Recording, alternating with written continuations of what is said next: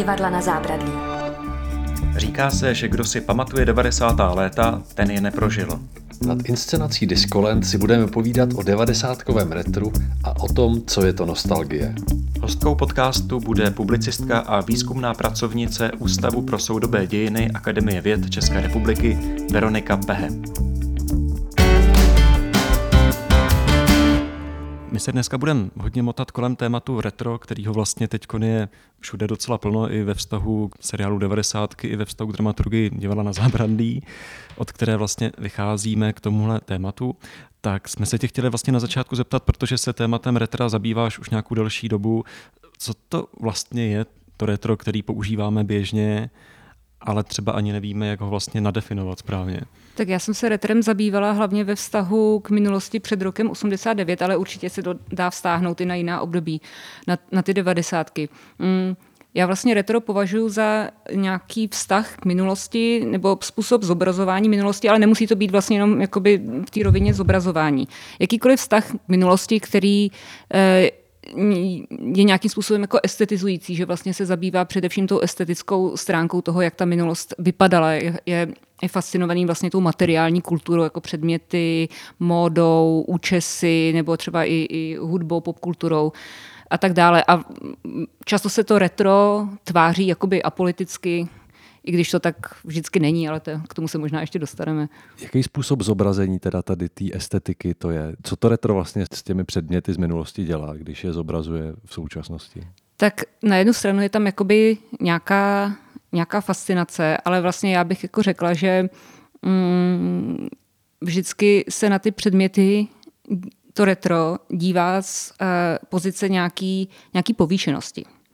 Jo, a vlastně si to docela hezky můžeme ukázat na těch, na těch devadesátkách. Když se podíváme na takovou tu devadesátkovou nostalgii, ono vyšla celá řada knížek takových jako fotografických, že jo, kde prostě jsou ty různý, jako já nevím, jágrové s, těma, s tou dekou na hlavě a, a já nevím, walkmany a, a takovýhle jako předměty, které dneska už nám vlastně přijdou zastaralí. Tak my se vlastně na to koukáme jako s nějakou takovou jako schovývavostí, že to, to třeba bylo naše dětství, jo, konkrétně často to vlastně produkují eh, tenhle typ vzpomínání lidi, kteří se vztahují ke svýmu dětství, jo, že, že teď vlastně nějaká generace třicátníků se hodně vrací k těm devadesátkám, dřív, když se hodně točily takové ty komedie o socialismu, jako Líšky, Pupendo, jo, případně Rebelové, tak to vlastně byli lidi, kteří zase jako prožívali to, to dětství třeba za té normalizace. Takže to znamená, že tady těch 25 eh, nebo 30 let je nějaká jako standardní doba, po který se ta minulost stává retrem. Je to něco, co si vypozorovala jako i v jiných případech? Určitě, určitě je to trend, jako netýká se to jenom toho našeho postsocialistického prostoru, to jako se děje celkově v západní kultuře, že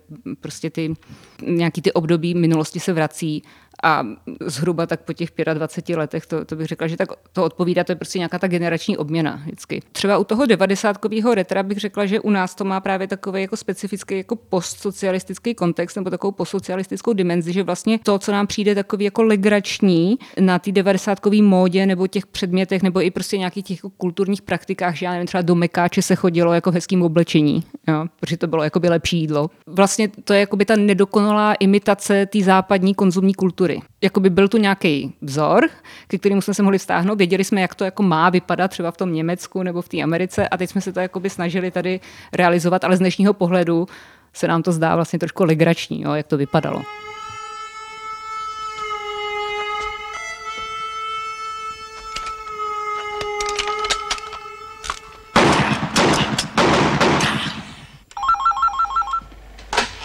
Yes. Kam si to schoval? Co? S kým to mluvím? Já se tě ptám na tu věcičku z Ameriky. Na jakou věcičku? Otázky tady kladu já. Hele, kdo se moc ptá, moc se doví. Magore. Může jako retro mířit na nějakou dobu, kterou jsme nezažili? která jako není součástí naší paměti nebo paměti mých rodičů třeba? Uh, tak jako může, že jako nějaké třeba prvorepublikové retro, tak to taky jako se vyskytovalo třeba právě v nějakých seriálech české televize. Um, tam je to jako opravdu prostě o té estetice, že o té módě, že jako zase to je nějakým způsobem konkrétně to období první republiky třeba recipovaný, že to právě naopak bylo jako dobrý, vlastně jako hezký, kvalitní, že jo. Takže, takže to, to může jako působit e, tímhle způsobem, ale, ale vlastně jako mm, větší tendence je většinou k těm obdobím, které jsou ještě v nějaký takzvané té komunikativní paměti. To znamená, že buď si to teda sami pamatujeme, anebo ta generace našich rodičů, třeba případně teda prarodičů, jo? Že, že mm, se k tomu vztahujeme skrz ty obrazy, ale vlastně o tom máme i nějaké povědomí jako z jiných pramenů právě jako mm-hmm. předávaných třeba v té rodině. Takže třeba když Jákl točí Jana Žižku, tak to už vlastně nemůže být retro. To už asi retro úplně není, to už bych prostě řekla, že je historický film. Tito!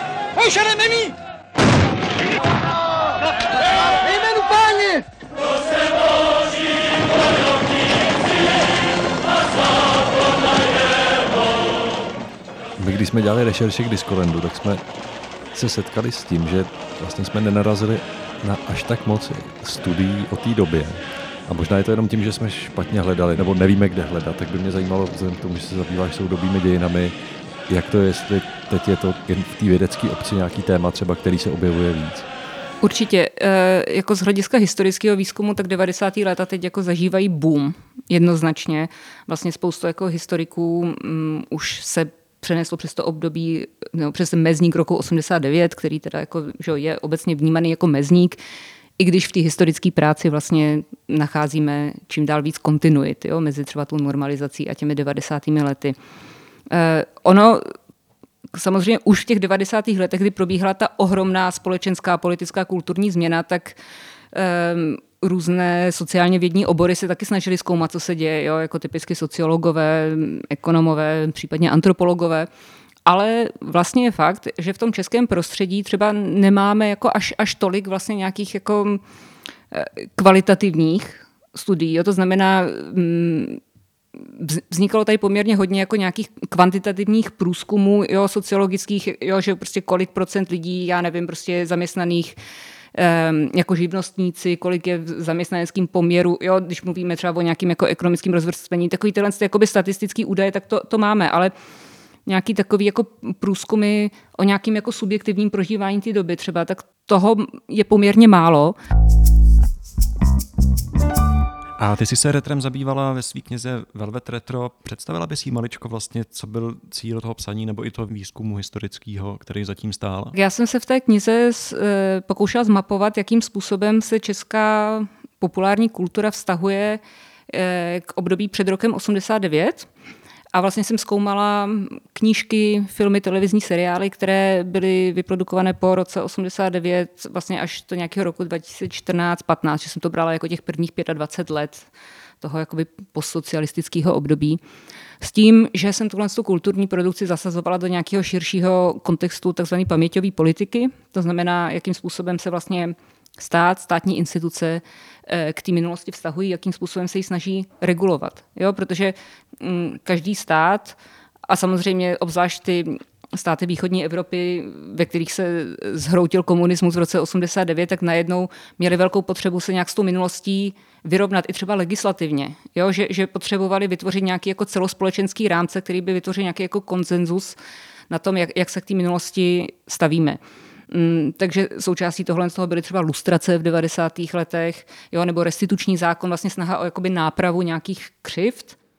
Ty jsi na začátku zmiňovala několik filmů a mluvila si o kulturní politice státu, tak mě by zajímalo ještě, jakým způsobem teda z tvýho pohledu ty politické subjekty ovlivňují výsledek toho jednoho konkrétního filmu?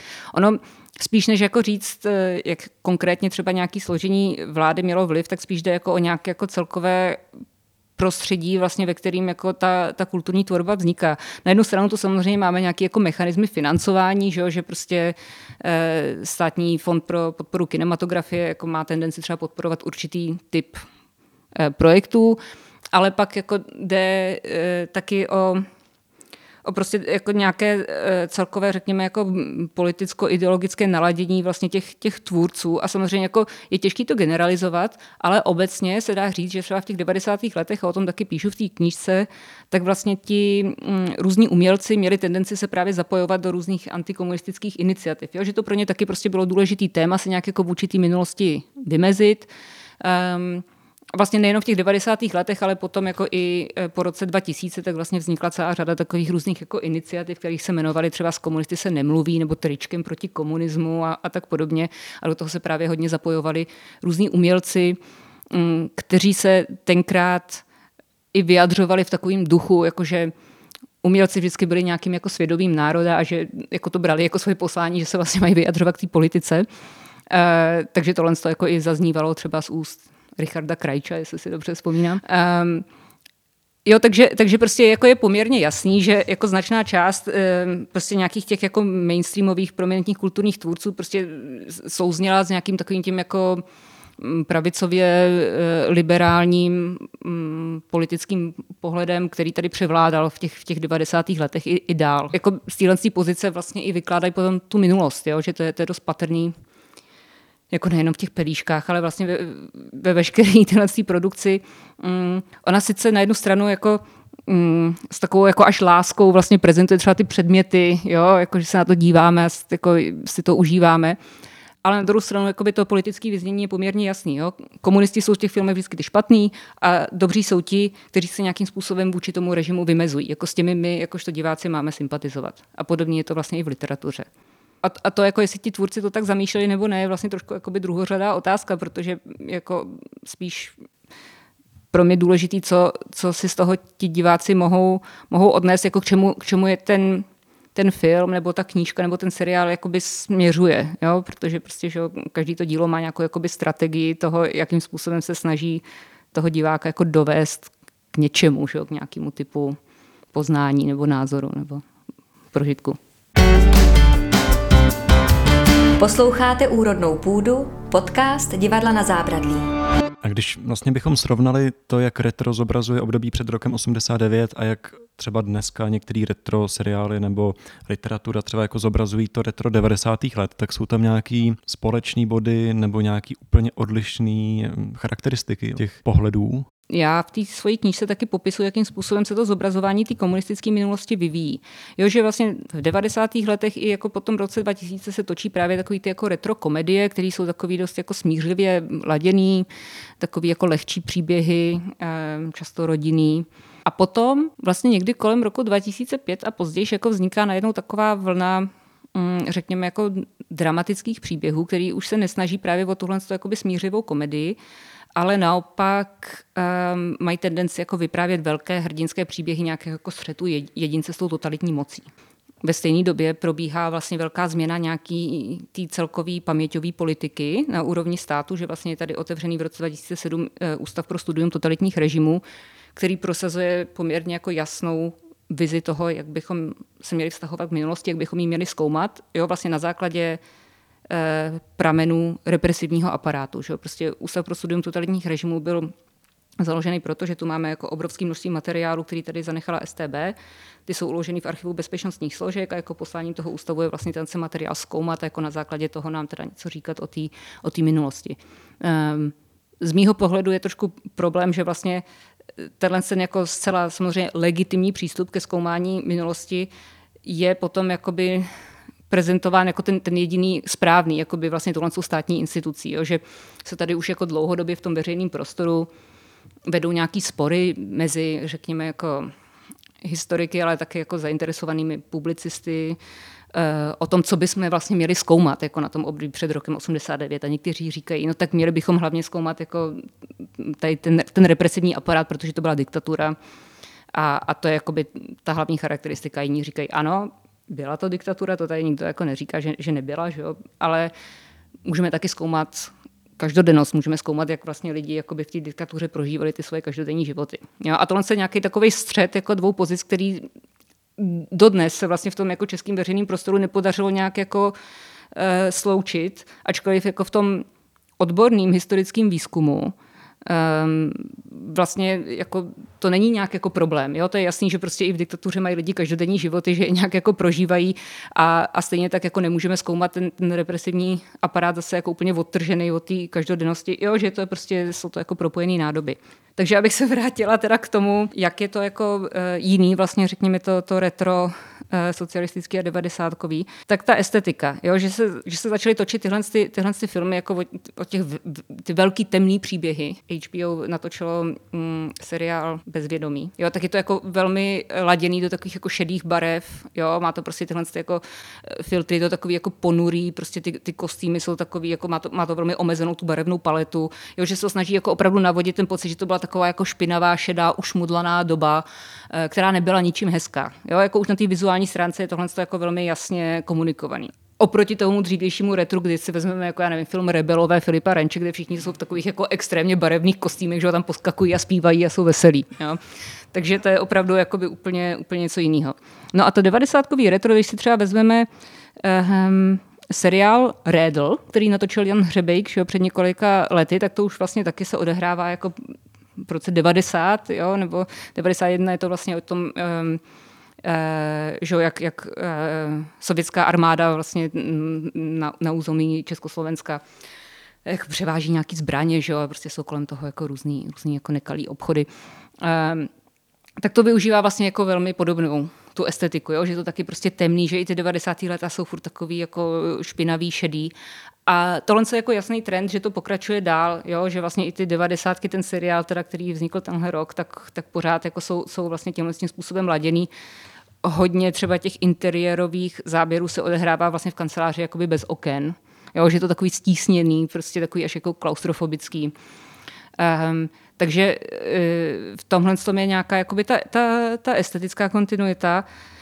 Zároveň um, u těch devadesátek už jako um, že prostě dochází k nějakému jinému tomu, řekněme, jakoby morálnímu mapování. Jo? Že ve smyslu, že um, u těch reprezentací socialismu to bylo jasný, prostě komunisti jsou ty špatní a ty, co, co, co proti ním nějakým způsobem bojují nebo se vymezují, tak jsou ti dobří.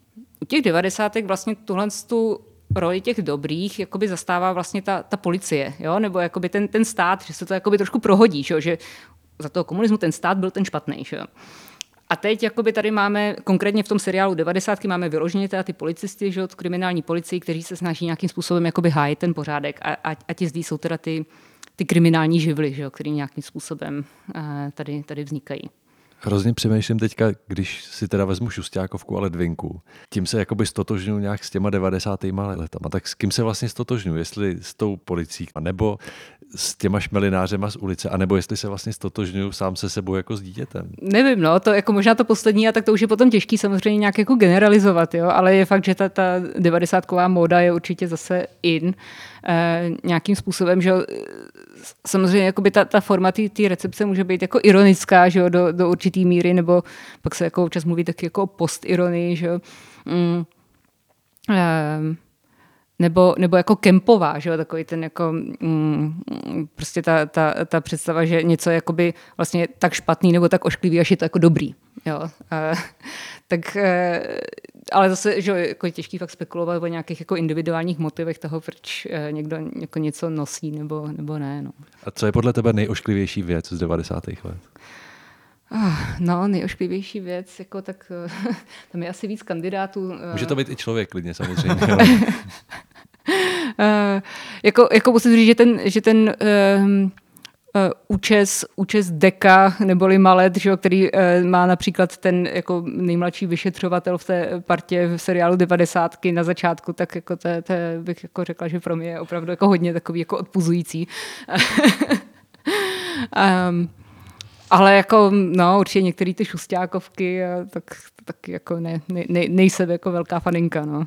A když by si měla typnout, je to taková hodně hypotetická otázka, jak retro bude zobrazovat dnešní dobu, jsou třeba ve vzduchu nějaký témata, který bys dokázala jako predikovat, že se stanou předmětem toho zobrazení?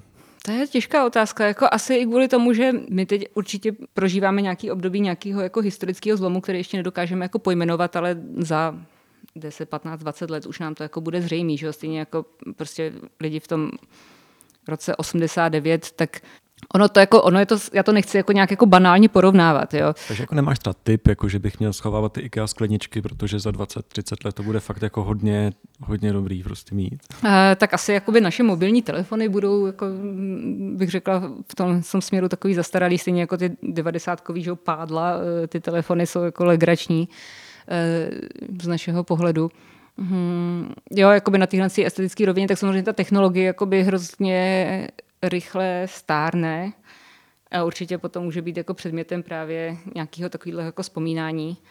Že, že, že v, 90 v tom 90 retru se často objevuje takový ten motiv. Když jsme byli děti, tak ještě nebyly ty technologie a tak jsme měli jakoby to, to autentické dětství, kdy jsme mohli běhat venku. Tak možná, já nevím, prostě eh, nějaká další generace bude mluvit o tom, že no tenkrát, jako v tom roce 2020, eh, to byly ještě jenom jakoby ty telefony takhle jako s internetem do ruky, tak to, to ještě bylo takový jako předpotopní, protože já nevím, dneska už žijeme, že jo, v nějakým, jako jsme napojení všichni na nějaký jako internet, nějak, já nevím, jo. Těžko se ho představit, jo, ale, ale že to vlastně může mít jako ten, ten podobný, podobný efekt, ale tak samozřejmě je to těžké to předjímat. No. Já bych si všiml teď jenom krátce první zásady, a sice zásady futurismu.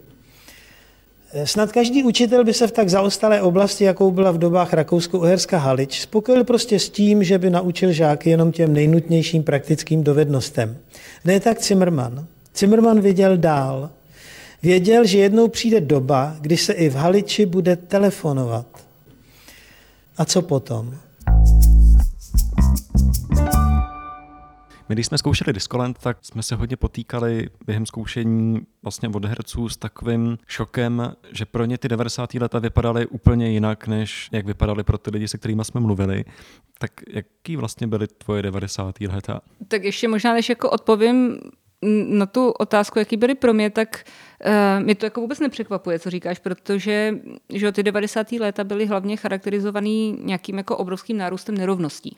Jo, že najednou prostě se tady opravdu jako rozevírají ty sociální nůžky, že jo, a část lidí zbohatne velmi rychle a část lidí se naopak jako propadá na, na nějaké jako sociální dno, samozřejmě pak spoustu lidí jako někde mezi, ale, ale ta společnost se den, denivelizuje. A tím pádem jako ty lidi to fakt prožívali jinak, jo, různě. A, a ty zkušenosti jsou hodně různé a proto si myslím, že taky jako by se teď vede o ty 90. leta nějaký paměťový konflikt, proto třeba i ten seriál vyvolal vlastně tak velký ohlas, tak velkou debatu, protože najednou to byli lidi, kteří říkali, jako, ale já vůbec nezdílím ten pohled na to, že to bylo celý jako prolezlý kriminalitou, to bylo jenom jako o těch zločincích. Byla ta éra té neuvěřitelné svobody. Jo? A někdo zase naopak řekne, ne, ty 90. leta to bylo prostě hrozný, se zavíraly ty fabriky a vlastně jako bylo to hrozně těžký. A jako všechny tyhle pohledy jsou legitimní, jo? protože jako to se fakt stalo všechno, že akorát, že prostě různí lidé to prožívali různě, takže hm, chápu, že prostě ty herci, nebo právě jako lidi, co pracovali v Discolandu, tak fakt jako asi měli ty, ty prožitky úplně jiný. Předmětem tvýho zájmu často jsou nějaké umělecké reprezentace různých poměrně nedávných historických období. Tak máš jako ty jako historik pocit, že nějaký téma nebo nějaká kauza vlastně z toho období buď socialismu nebo 90. let je jakoby neprávem opomíjena, že by stálo za to jako reflektovat formou nějakého uměleckého výstupu. Tak jako u těch 90. let mi přijde, že se jako nabízí hrozně moc témat, které ještě nejsou zpracované jako ani umělecky, ani vlastně jako v tom vědeckém výzkumu, jo? že opravdu jako teprve ta společnost přichází do toho bodu, kdy si to potřebuje zpětně nějak jako zpracovat.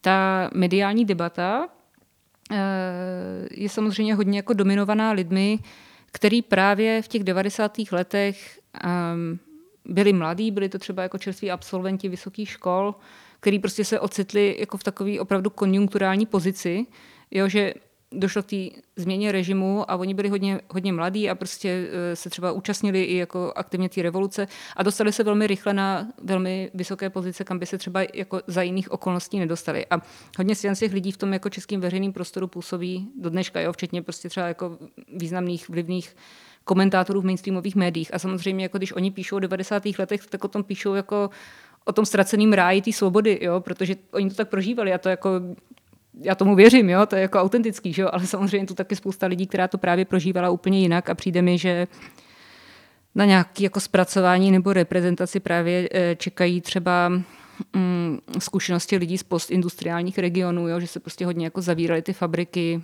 mm, privatizovaly se lidi přicházeli o práci nebo se právě úplně jakoby vlastně měnili ty, ty místa, ty regiony, kde byl jako ten těžký průmysl, který byl tak jako dotovaný vlastně, že v tom socialistickém zřízení a potom jako najednou v té tržní ekonomice už byl neudržitelný. Tak jako podle mě třeba tady jako hrozně velký potenciál pro prostě jako vyprávění nějakých těch příběhů.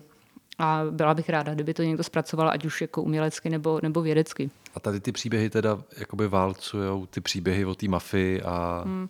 Je potřeba se vlastně podívat na to, kdo, kdo jakoby ty vzpomínky na, na ty 90. leta vytváří, že a když si vezmeme právě třeba ten, ten seriál, tak on není první, který zobrazil ta 90. leta skrz tu kriminalitu. Že? To je prostě jako vel, velice dlouhodobý trend. Na téhle jakoby paměti konkrétně těchto těch jako kriminálních kaus se právě do, do značné míry na jejím vytváření podílí uh, investigativní novináři a, a bývalí policejní vyšetřovatelé, jo, který prostě v tom veřejném prostoru jako si, si dokázali jako, že získat poměrně výrazný hlas, že vydávají ty knížky, ty paměti, točí podcasty, jo, dokument, dokumenty v televizi a tak dále. Mě by ještě zajímalo, čemu se ve své akademické práci věnuješ teď? Teď začínám zkoumat eh, podnikání v 90. letech, která respektive jak jako navazuje na socialistické podnikání, což jako může znít jako, jako takový trošku oxymoron, ale ono i, i v tom jako znárodněném hospodářství, kde vlastně jako legální formy podnikání nebyly možné, tak samozřejmě jako celá řada lidí si našla nějaký způsoby, jak, um, jak vyvíjet nějakou podnikatelskou činnost. Ale, ale právě mě zajímá teda, jak, jak to bylo a zajímá mě, jakým způsobem vlastně lidi, kteří se třeba v 90. letech že byli předtím zaměstnaní někde v nějakým jako úplně běžným zaměstnání a najednou si v roce 90 řekli, tak já si založím firmu. Jo? A jak vlastně čerpali Mm, představy vůbec o tom, jako co to obnáší, jo? Co, to, co to teda je, jako být ten podnikatel, Uh, jo, jestli, jestli prostě ty jejich představy byly spíš jako diktované právě třeba nějakými obrazy jako z populární kultury, ať už teda třeba západní nebo i, i domácí. A už se ti podařilo najít nějaké odpovědi tady na ty otázky? Určitě je tam jako velká, velká kontinuita, ale vlastně se potvrzuje taková teze, se kterou přišli už jako sociologové v 90. letech, že vlastně Um, pro to podnikání v 90. letech jako paradoxně nebyl nejdůležitější finanční kapitál. Jo, to, jestli člověk jako měl nějaký peníze, který mohl vložit do toho nového podniku, to jako bylo trochu druhořadý. Vlastně důležitější byly, byl sociální kapitál, nějaké jako konexe, know-how, jo, vědomosti vlastně o tom, jak ten trh funguje a samozřejmě jako to, proto měl předpoklad jako určitý typ lidí, že? lidi, kteří samozřejmě třeba byli manažeři těch socialistických podniků, Eh, nejlépe ti, kteří třeba pracovali v zahraničním obchodu, že tak jako ty se orientovali v tom, kde jako bude ta poptávka, nějak chápali, jak funguje jakoby to kapitalistické tržní hospodářství. Tady nějaký sen o takový zlatý éře, ve který by člověk jako mohl žít. Máš nějakou takovouhle zlatou éru, do které kdybys mohla cestovat v čase, by se chtěla přenést? Jo, já asi nic takového nemám, ale jako něco, o čem jsme nemluvili, je vlastně jako vztah nostalgie a retra a samozřejmě jako nostalgie právě je nějaký, jako nějaká emoce, nějaký pocit, který pracuje právě přesně s tou představou nějaký ty zlatý éry. Jako, jo, a, a, tím je vlastně jiná od retra. Jo, že v té nostalgii je nějaká představa, že něco v té minulosti vlastně bylo lepší, než je to dneska. Jo, zatímco to retro má jakoby opačnou temporalitu ve smyslu, že my jsme vlastně došli do nějakého místa, ze kterého se můžeme jako dívat zpětně na tu minulost, ale vlastně se utvrzujeme v tom, že jako my jsme se teda už dostali do nějaké jako lepší pozice. Jo? A u té nostalgie je to naopak, že tam se prostě říkáme, tenkrát, tenkrát to bylo lepší. No. Ale proto bych já třeba řekla, že se vlastně o komunismu tady jako nostalgické filmy netočili, jo, nikdy. Ačkoliv jako se o tom třeba tak občas píše v publicistice, tak podle mě to není jako úplně přesný pojmenování.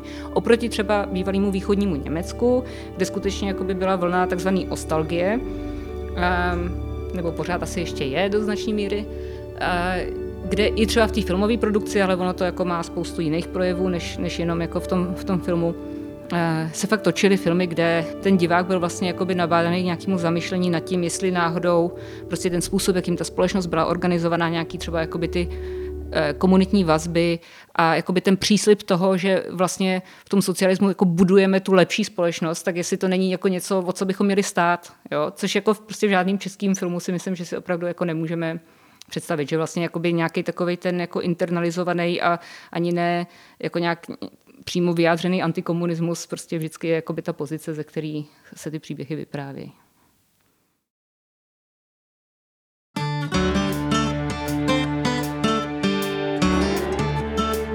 Poslouchali jste Úrodnou půdu. Stávej se mínko holalka, bude z tebe fialka.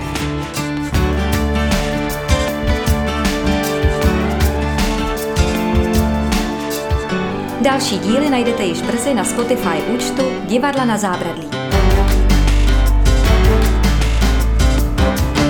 Naslyšenou.